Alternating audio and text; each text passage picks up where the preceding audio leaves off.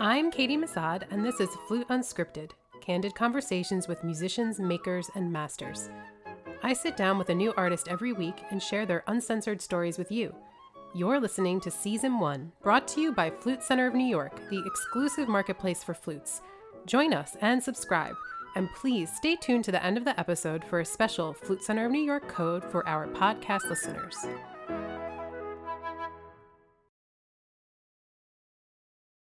Our guest today does it all.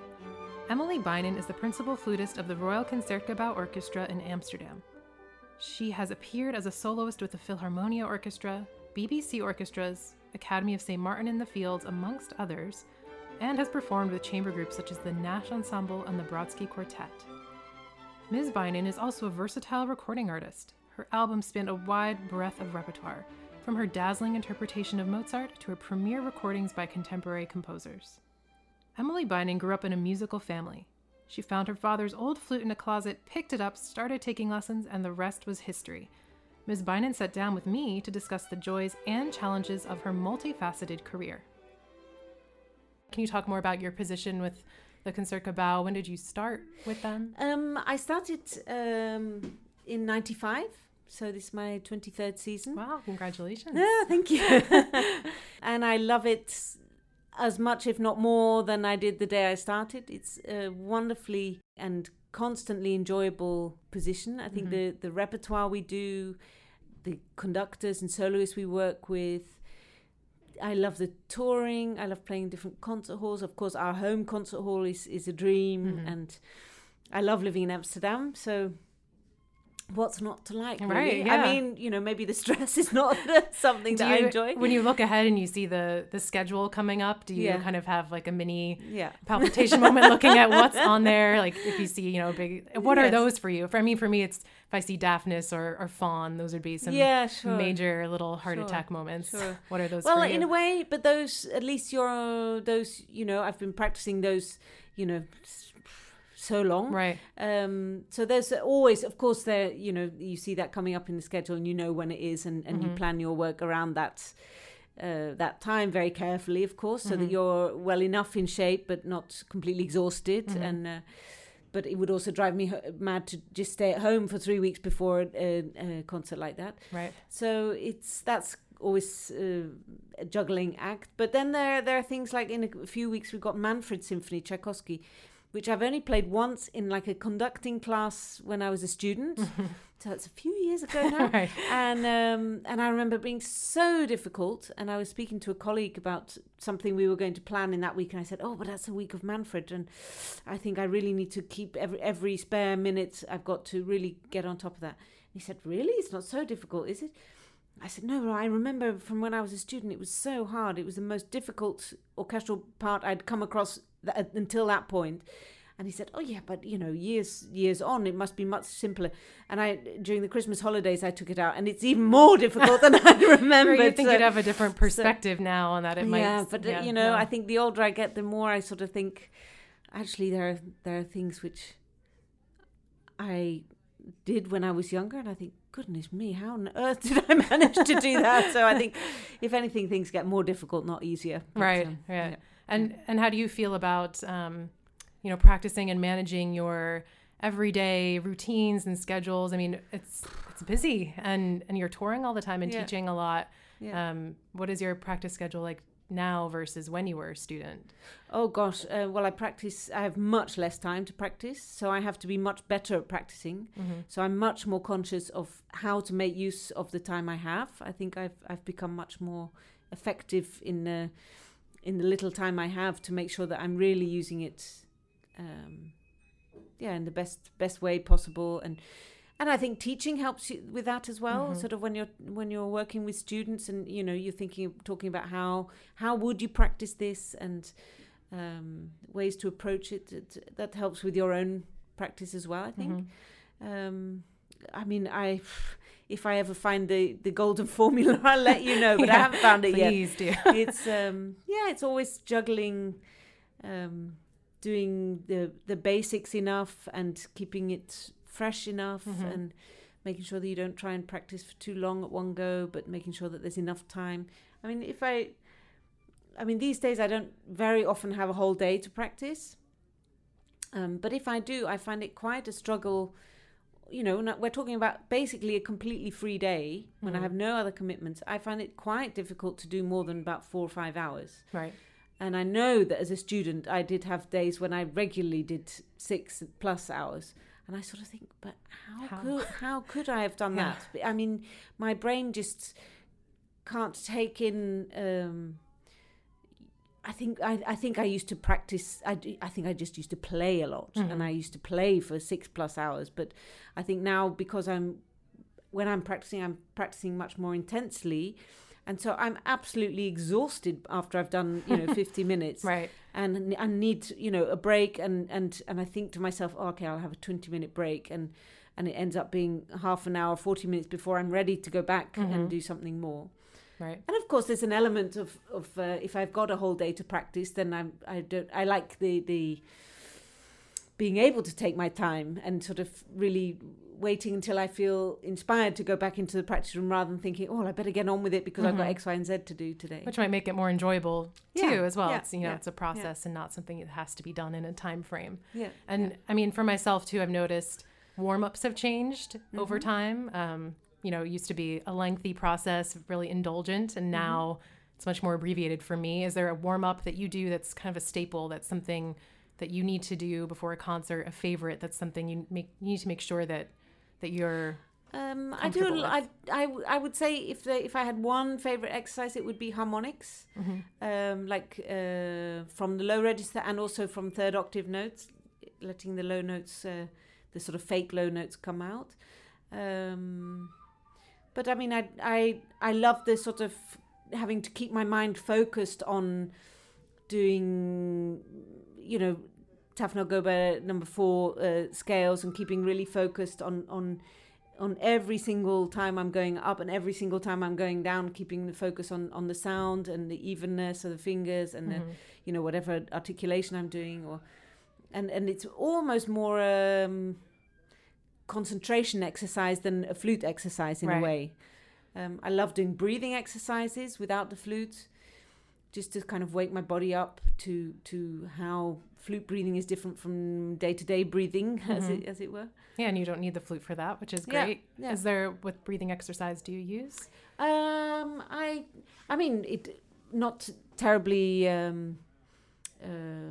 complex, anything particularly exciting, but I mean, just sort of taking counted breaths in, taking 4 beats to breathe in, 4 beats to breathe out, 3 beats to breathe in, 4 beats out, or 5 beats out. Sometimes I'll change and I'll increase the air going out, but just doing counted breathing. And I like the from Peter Lucas Graf, from Checkup book, I use his first exercise from that, but then I do it without the flute, to give me really a focus. Much more, you can go much further when you're not actually having to produce a flute sound. And you can do it on the road then too, right? Yes, although I don't. I do that really in the practice room. That's really part of my sort of focusing on. Okay, now is my time with my instrument and. So it's almost a meditation, a sort of physical meditation, as much as anything. You started with William Bennett. I did, and also with Alain Marion. Did you take anything away specifically from each teacher in a way that you think they might have influenced your sound or your way of playing? Oh, I think both Wib and Marion influenced my playing enormously, and I feel very lucky, privileged to have worked with them both. Very different players, very different personalities, very different teaching styles. And of course, I studied with William Bennett for 4 years as initially as an undergraduate, and then 1 year of postgraduate, and then I followed that up with almost a year of studying with Alain Marion in Paris. And so I was at different stage as well of my studies, but I think I was amazed at how we would sometimes spend an entire lesson, which could easily have been an hour and a half, on a couple of lines, and the amount of detail he would go into and the shape of the front of the note, the shape of the middle of the note, the shape of the end of the note, how that note connects to the next note, you know, and we're talking about a passage of sixteenths maybe. Right. So phenomenal detail, which I think is great discipline for working. And it's quite interesting because both essentially French school, but very different sort of approach to French school. Right. So Wib was really this sort of Moise, the line of teaching, and Marion was much more the Rampal sort of school, if you like. How were you drawn to Marion? Did you pursue studying with him on your own, or was this through an institute or school? I went to the Nice Summer Academy. A couple of years, I think I must have been, was it the end of my first year or end of my second year undergraduate? And I knew that someday I had this kind of dream of going to Paris, because it'd been such an important center for flute playing and flute making and for composers writing for the flute and the Paris Conservatoire test pieces. And so I had this kind of notion that I wanted to go and study in Paris, and I knew that Marion taught in Paris, and so that was why I signed up for the Nice Summer School. And I really loved the way he taught and his energy. And so actually I approached him and asked if I could study with him. And he said, sure, the auditions for the Paris Conservatoire in September. And then I was offered a job in an opera orchestra, which worked from September to December each year at Glyndebourne Touring Opera. And I thought, oh my goodness, well then I can't go to Paris. And so I asked every musician I knew, I said, what would you do? This is a situation, I've been offered this job 4 months a year. Of course, I didn't know that I would end up doing it for four years. I didn't know at that time whether it was going to be, a sort of more permanent thing or whether it was just a one-off. But it was 4 months of work straight out of college. So I was excited by that. But I was also excited about the idea of going to study in Paris. And so I asked everyone, what do you think I should do? And really the answers came back absolutely 50-50. People who said, you can only ever learn by doing the job. And other people who said, study as long as you can because, you won't get time to practice later on. So I thought, oh, well, what do I want to do? Well, I want to do both, of course. And so I looked into the possibility of going to Paris in January instead of starting at the beginning of the school year in September. And that, because I was going to study in Paris with the French government scholarships, I had to go back to the French embassy in London and say, this is the situation, and is it possible that I could study privately? And Marion agreed to teach me privately, and the French embassy agreed to fund me for private studies as a sort of an exception because I'd got a job. So that was all very lucky. And then even luckier was that I found an apartment near the conservatoire completely by chance.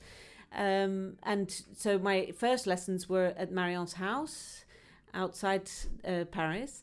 And then he found out that I lived so close to the conservatoire. He said, well, why don't you just come to the postgrad class and I can teach you, at the end of, so you can listen to the others and then I'll teach you at the end of the day. So that was absolutely perfect. Yeah. So I wasn't officially enrolled in the school. But you were just like a student. And what was it like kind of being a student and being a professional at that point? I mean, having a job and trying to juggle both of those at the same time. Oh, well, I think it's, I still feel like a student in that I'm still learning. So I don't think it's ever, with our job, it's never, my studying is finished. I'm studying every day. I mean, not only practicing, but I'm learning every day from the people around me, from the conductors, soloists that we have. So I don't really see that as being like a contradiction. Right. Speaking of your colleagues, it seems like you're a really tight-knit group in your flute section, and you all are really supportive. And I've seen tons of videos of you playing together, which is really lovely. How do you think that influences your playing as a section in the orchestra? Well, we all get on very well. I think it's we are all very different personalities and players. And different playing styles. I think we all have a huge respect for one another. We like one another. We socialize, outside work. Like when we're on tour, we often end up, having dinner together or going to visit a museum together or something. So I think it's a very, it's a very interesting environment because we are so different. We complement each other. I think the fact that we are all foreigners means that the orchestra is what connects us in a way maybe that goes a step further than people who are Dutch and are in their capital city playing in their most famous national orchestra or something. We all came to Amsterdam to join the orchestra.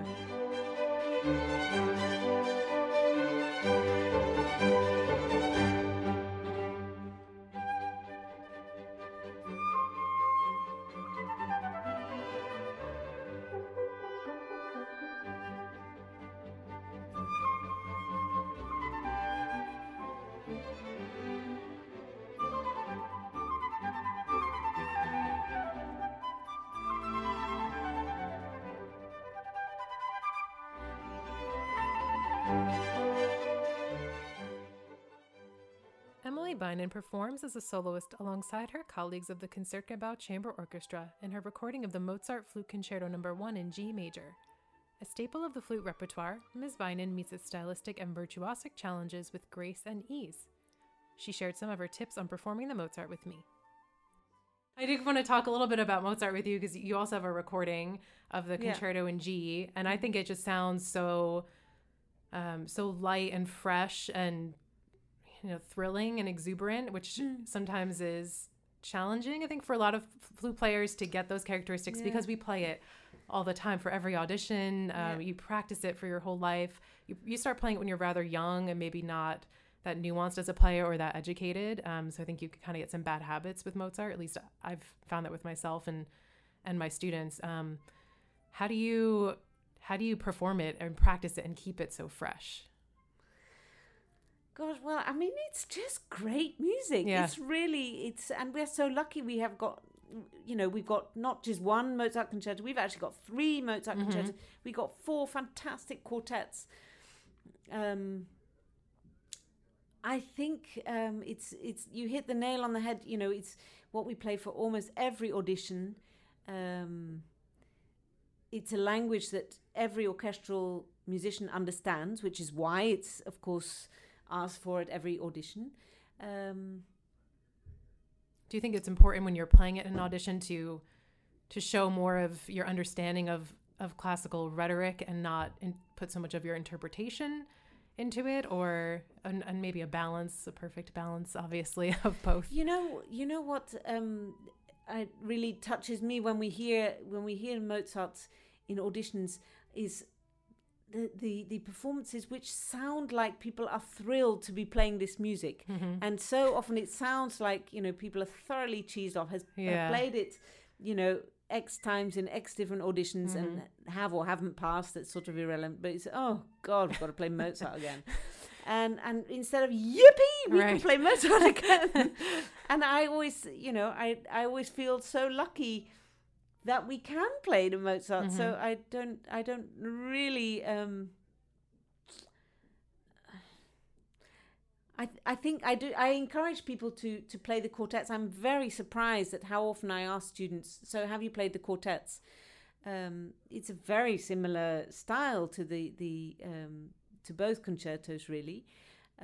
There, a lot of passages in the violin concertos you can transcribe. There's a wonderful Bärenreiter edition of the clarinet concerto for flute. Maybe if we practice other Mozart pieces to get the style and to get the language and the finesse, to work on the finesse, we would appreciate the two solo concertos we do have when we come back to them. And I wish people didn't have such a hang-up about performing Mozart. And, I hear so many times, oh, I'm never going to win an audition if I have to play Mozart because, I have real problems with Mozart, or, I'm really worried about the Mozart. And I sort of think it's a language. He was a person. And we just need to give ourselves a chance to get inside the the language. And, you know, when there's so much other Mozart we can practice and hone our skills with, and then maybe we would come back to the concertos with a sort of freshness mm-hmm. that we need. Because, you know, when you're hearing 50 times the same concerto, you know, the one that you are going to let pass is the one which has got an exuberance and a sort of energy and a pleasure of performing which shines through, I think. Yep. Is there anything that you are listening to that's not classical music right now? Like if you were to open up your phone, what's the last thing that was in your iTunes playlist? Oh, gosh. Well, actually, to be honest, I don't listen to a lot of music recordings. I go to lots and lots and lots of concerts. I mm-hmm. mean, I go to 1 or 2 concerts a week. I think there is nothing which is quite as thrilling as a live concert, and being at that experience, which, you know, maybe you're sharing with 50 other people or 150 or, you know, 2,000 other people. I would much rather be in the moment and to, in a way, a performance is much more, do I mean vulnerable? Or so it's so much it's a moment in time, not only for the musicians on the stage, but it's a moment in time for me, you know. So how I listen is absolutely dependent on how my day's been and mm-hmm. whether I've rushed to get to the concert or whether I've met with a friend to have dinner beforehand and then we go to a concert together, or you know, so it's a total body experience. And it's an experience you can't replicate. Right. And not an afterthought either. It's hard for me to do everyday tasks. I don't know how people can listen with their headphones in and I think that's also part of it. Yeah. I don't believe that music should ever be sort of on in the background. Yeah. Yeah. The only time when I encourage that is when people are preparing an audition, right? And I say, you know, make yourself what I in my day you would call a mixtape. Mm-hmm. You know, make yourself a kind right. of a playlist, and you know, have all the entire symphony, because it's so important. You know, an orchestral audition is so weird, it's so bizarre, abstract, nothing to do with the job, but unfortunately, we all have to jump through that hoop to mm-hmm. get to do what we want to do. If we want to be orchestral players, I mean, but right. But it's so bizarre, you know, to play a few bars horizontally of a symphony which might last, yep. you know, more than an hour, and then to play one line of a score which might have 20 lines on it. So it's such a weird thing, and the only thing that you can hope to do to make sense of that is to have the wider perspective and know the whole piece and how that little solo fits into the whole the complete picture, if you like.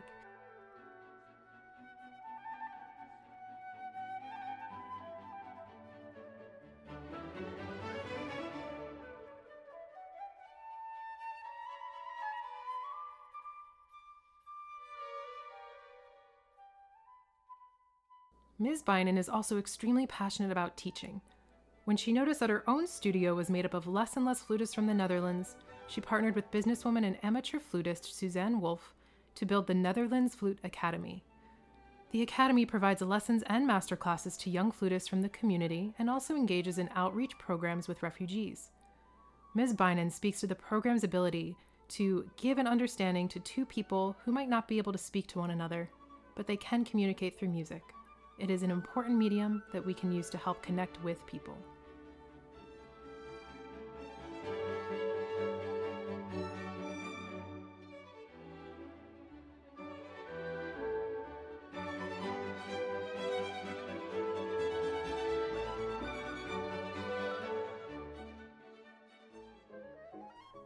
Thank you to Emily Beynon for providing her recordings of the Mozart Concerto in G with the Concertgebouw Chamber Orchestra. This has been an episode of Flute Unscripted. This podcast is sponsored by the Flute Center of New York. Visit their website at flutesforsale.com for the largest selection of new and pre-owned instruments. Use this season's promo code LISTEN for a special deal of $50 off any purchase of $4.99 or more. You can follow the Flute Center on Instagram and like them on Facebook to stay up to date on the latest events and masterclasses. Special thanks to our owner Phil Unger, the Flute Center team, and Stefan Huskoldsen for our theme music.